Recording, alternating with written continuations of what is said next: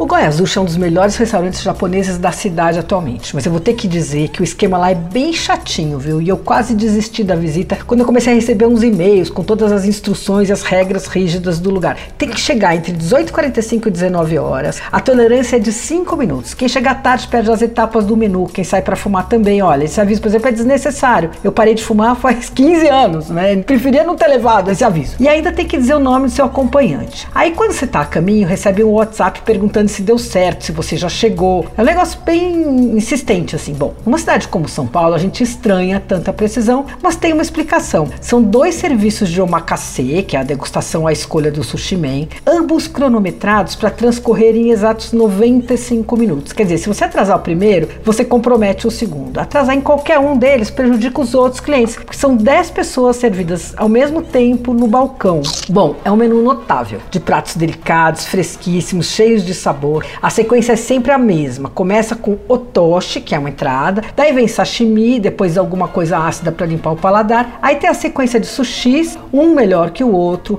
um temaki espetacular de barriga de atum com picles e nabo, daquele enroladinho em forma de charuto, sabe? Aquele mais delicado. Aí tem o futomaki, que é o, o rolo maior, depois vem uma fritura, no caso era um delicado tempurá de congro rosa com shiso, ponzu e ovos. Aí vem o flan de ovos, um cozido de arroz, miso com conservas e broto de bambu. E para encerrar tem uma sobremesa, que é uma concessão pouco ortodoxa do sushi man. É um pudim de tangerina, café e castanha de baru. Olha, a sequência do balcão do Goya é memorável, é tão impactante que ninguém se lembra de conversar. E o mau humor ali com o negócio da reserva passa no primeiro segundo que você sentou e pôs na boca ali um sashimi. As pessoas observam atentamente, sem muito papo, sabe? Ficam desfrutando uma das melhores cozinhas japonesas da cidade, sai todo mundo sorrindo, feliz. É uma grande experiência. O omakase tem 10 10 etapas, são na verdade 14 passos, incluindo os sushis. Custa 490 por pessoa. Fica na Alameda Franca, 1151, funciona de terça e quarta às 19